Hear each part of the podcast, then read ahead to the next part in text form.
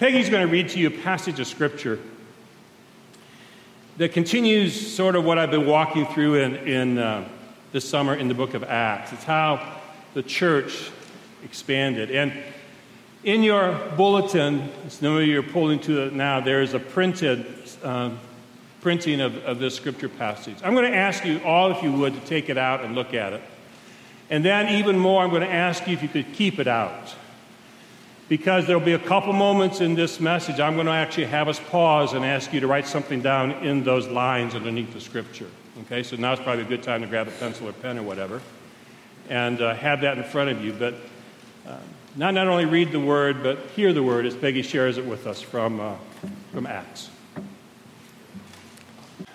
I want to sort of give some context here. We may know the story of Saul conversion in Acts. It's one of those dramatic come to Jesus moments when he's been persecuting the church and on this road to Damascus, God, Jesus appears to him and calls him out. And he's so overwhelmed by the power and love of Christ that he literally falls off the donkey. And uh, it's just the lying there in the road, his entire life turned upside down. He's, he's literally physically blinded by what has happened by seeing the glory around him. And in that state, he's in need of trying to make sense of what happened. And God calls Ananias to come and, and minister to him. Ananias comes and finds Saul. Now, I got to be honest with you, Ananias didn't want to go at first. Why? Because he knew Saul as the guy who was putting Christians in jail and worse. And so, he didn't want to go? But God said, No, I need you to go to him because this thing has happened to him. Ananias goes. He ministers to Saul. He helps Saul make sense of what's happening. And as he explains the word of God to Saul, the scales come off his eyes. He can see again. And Ananias helps him be baptized. And if it weren't for Ananias, Saul would be just a guy laying by the side of the road. We wouldn't have the Apostle Paul, who Saul became, his name changed as his transformation continued. The church would not have had the evangelistic outreach that he alone provided. We may not be here today without Ananias. But how many of you thought of Ananias lately? How many of you have named your children Ananias? And yet, people like Ananias are critical with their work of encouragement for the greater ministry. And what happens now in the scripture Cindy's going to read is we realize that it's not just Ananias, but Barnabas plays a critical role in helping Saul continue in his faith journey and the church to continue to grow. So I invite you to hear Cindy as she tells us what happens next in the story.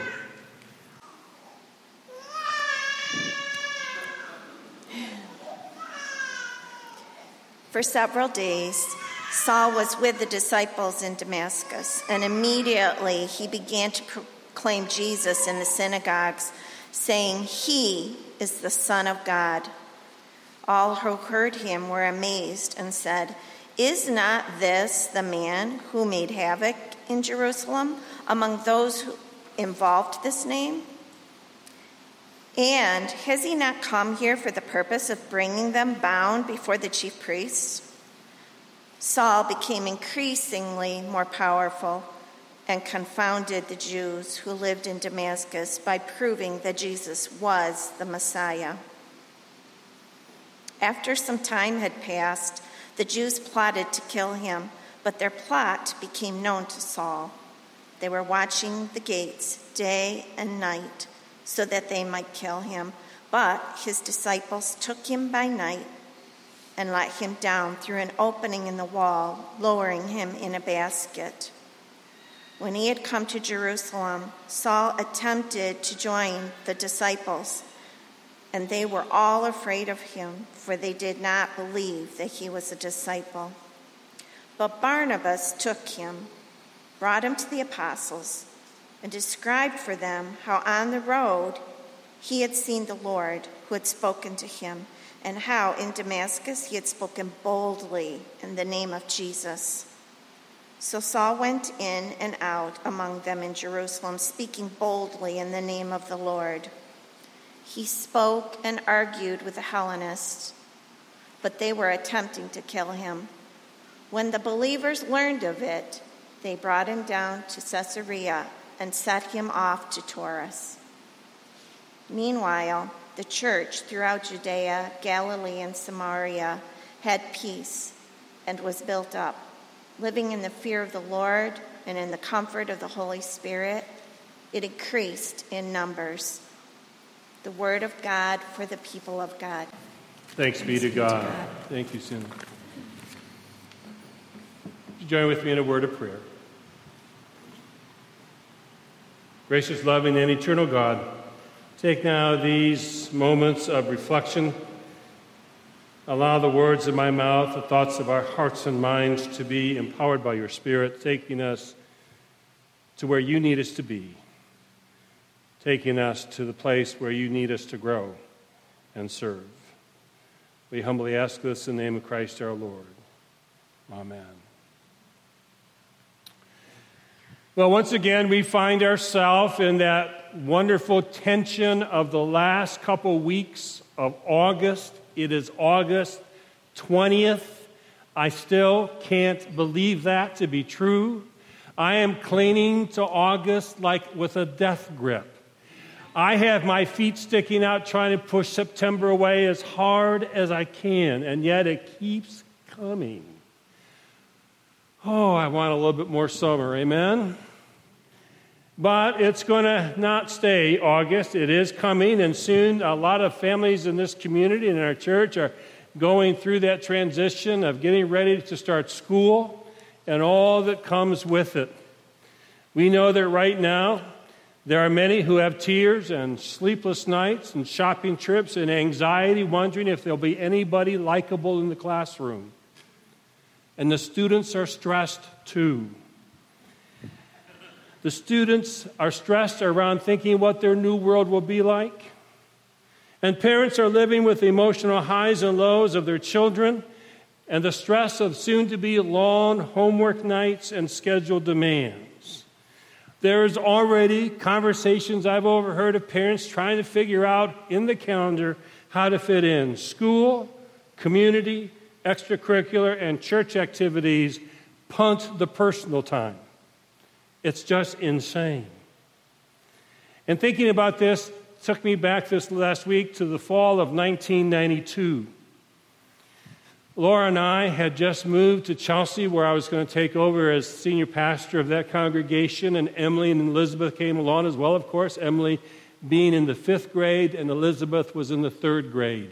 That's a tough age to move because it's the age when you leave friends behind. You know friends you're leaving behind, and a community and a church that they loved. And it was a tough transition, and it wasn't made any easier when we discovered the Chelsea wonderful school system had this program where, from the early elementary grades, they took the kids for six weeks each year to the high school pool for swim lessons.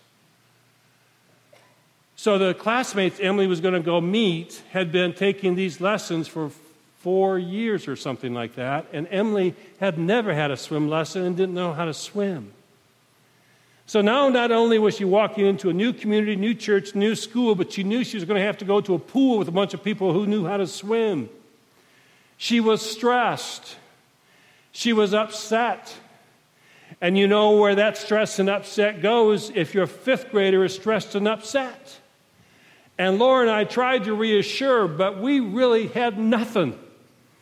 And nothing was working. And we went and met with Mrs. McConey.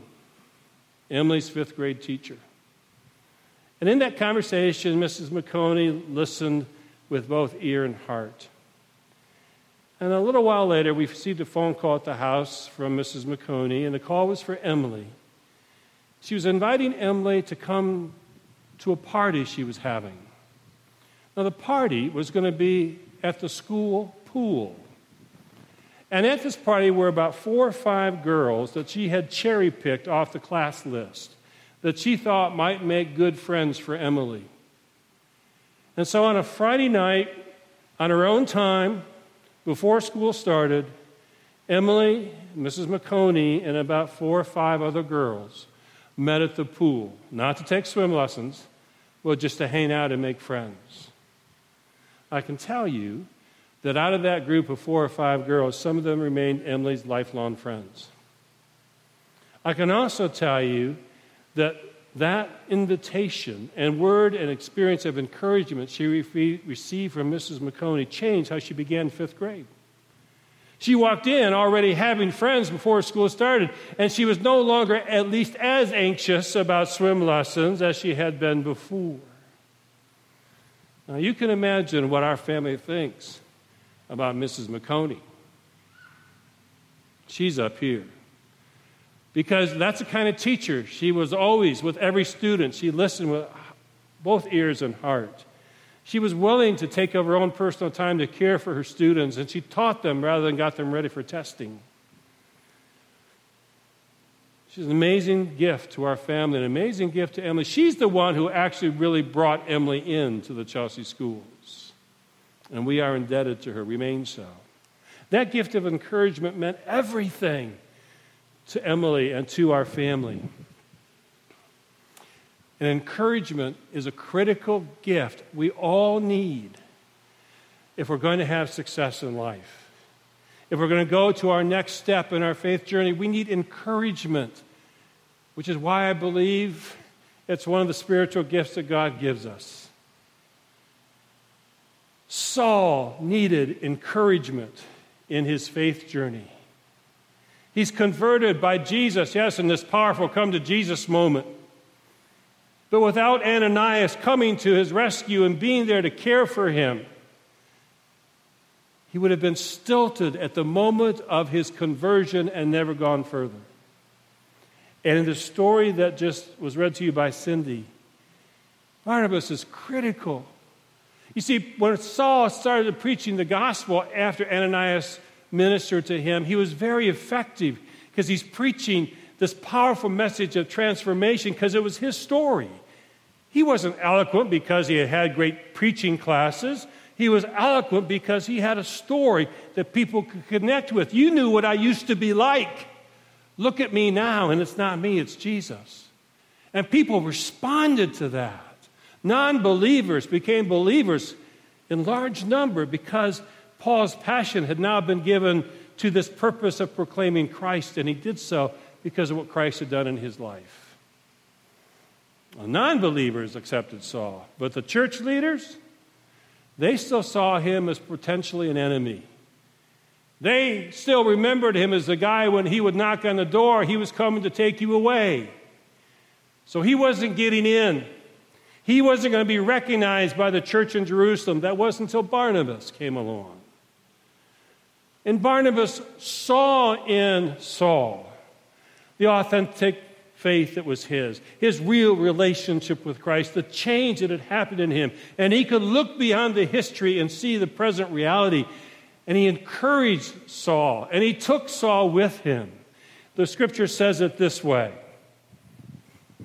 Barnabas took Saul, brought him to the apostles, and described for them how on the road he had seen the Lord, who had spoken to him, and how in Damascus he had spoken boldly in the name of Jesus. So he went in. And because Barnabas encouraged him, because Barnabas encouraged the existing church, they formed a relationship. And they authorized Saul, soon to be Paul, his name changing to reflect a change in his life, to go out and evangelize the Gentile world, and he did. And we are here today because of that. And without Ananias and without Barnabas, that would never have happened. We wouldn't be here today, and who knows what the church would have looked like. Saul needed to be encouraged. The church needed to be encouraged. We all need encouragement in our life. And Barnabas had that gift in, in such large level. Barnabas is called the son of encouragement. And the Greek definition of encouragement means to come alongside someone. For Christians, the scriptural understanding of encouragement is not to be a cheerleader from a far distance. It's not to say, hey, Lisa, you go, girl. And I keep my distance to see what happens. It means I come alongside that person and I walk with them. And we share our lives with each other, the highs and the lows, and we stay present to each other to encourage each other in faith and in our faith walk. In the church, the gift of encouragement is critical for how we love and care for each other and how we invite others to come into faith. Let me ask you this question.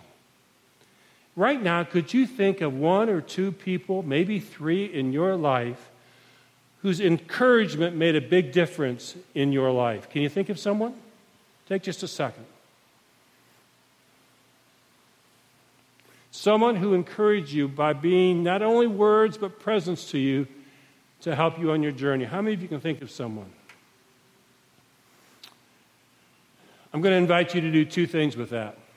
One, I'm going to invite you at some point today, not now, to take a moment to give God thanks for that person and to ask God to bless them or those people. Remember them in prayer. And maybe give them a phone call, write them a note. Let them know you still remember how important that was in their life. This past week, there's been an awful lot of buzz about last week's sermon, and, and in it, uh, there's been some travel on, on, on the internet. And, and uh, long story made short, I heard back from one of my kids, one of my kids, you know, who, who heard about, it, who's now, you know, like in her 30s. But she just wanted to say thanks for the impact that had in her life when she was a kid. You think that doesn't make a difference in how you walk through the day? You can be that to somebody today by sharing your thanks to somebody who's encouraged you. I invite you to do that. But I also invite you to understand that not only going back down memory lane and thanking those who encouraged you in the past, the gift of encouragement is critical in the life of the church today. Each one of us is called to be a spirit and a voice in the presence of encouragement. Courage, encouragement that is affirming, that sees in people the potential of what God might do. And to encourage that giftness in them, sometimes even when they can't see it for themselves. Now, encouragement is always honest. You don't encourage somebody to disaster. If I ever come up to you and say, you know, I'm really convicted that I'm going to pursue my singing career, you're not doing the world a favor by encouraging me. You need to say, that's nice, Rick, but.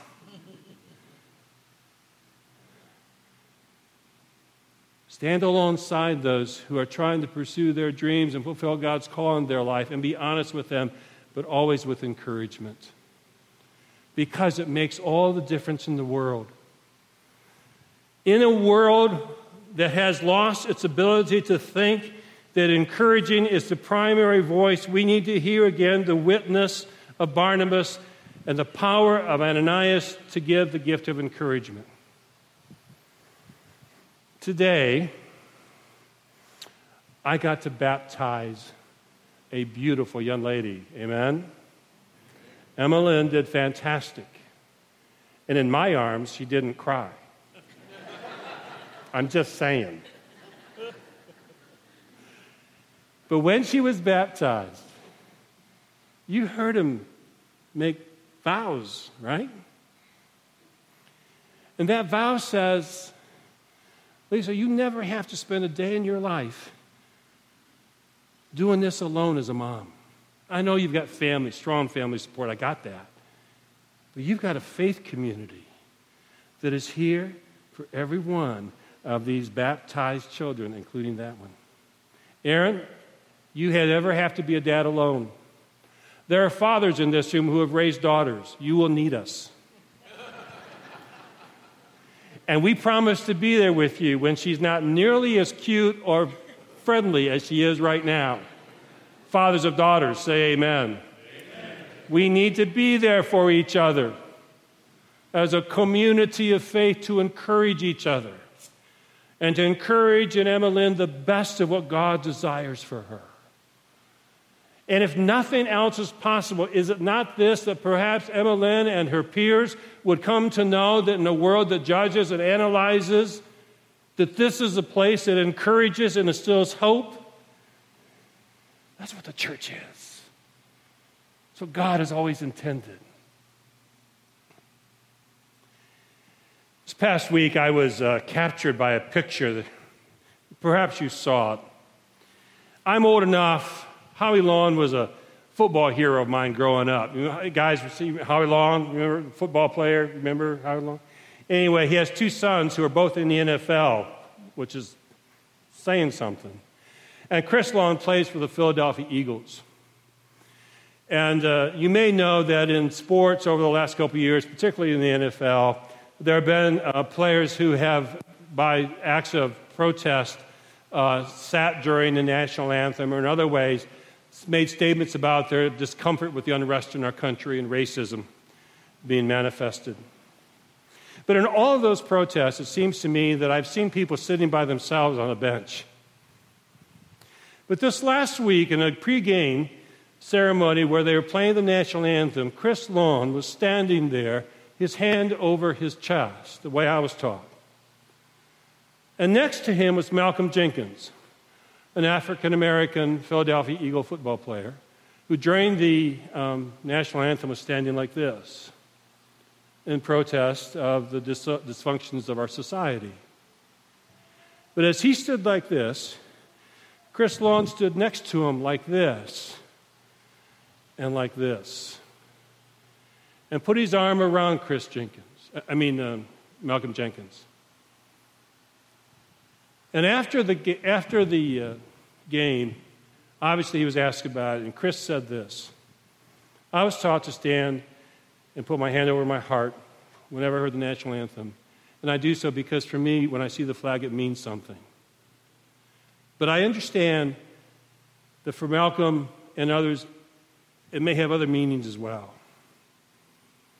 So I support his right to do what he needs to do. But as a brother, as a brother, they're on the same football team. As a brother, I want him to know he doesn't stand alone. If you can get that kind of brotherhood in a football team, do you not think those who come together in the name of Jesus Christ ought to be able to find a way to stand up even in the things we disagree about and offer unity and care and love to each other and encourage each other on our witness of our life, even if they don't exactly line up together perfectly? We come here in the name of Christ. And we all have things we agree on, and we all have things we disagree on. And on the day when Ananias was sent to go see Saul, and on the day when Barnabas went and advocated for him in front of the disciples, they didn't sit there and say, Well, here are the things we disagree with him about. They stood together alongside him and offered encouragement. This church has to become, because of the gospel of Jesus Christ and because of the need in our society, a place of radical encouragement. Where God is moving and helping each person to claim the path that Christ is leading them on, even when we have differences. Because encouragement with people who only think like you is not encouragement, it's just agreement. Encouragement is asking that which is even deeper than what I think to be active, and that's the power and presence of God. And so, church, I'm asking you to do this this week. Would you be willing to commit to right now finding three times this week will you will offer encouragement to someone else? Encouragement when they're in a place where they really need someone to come alongside them and to offer support for them as a person and as a child of God. Would you do it three times this week? It's okay if it spills over to four. And if this week you could do that just that many times, then what about after this week signing up to be a disciple of Jesus Christ in a community of Jesus Christ that will offer encouragement as a way of life? If Ananias and Barnabas had not done it, the faith would have never gotten out of Jerusalem.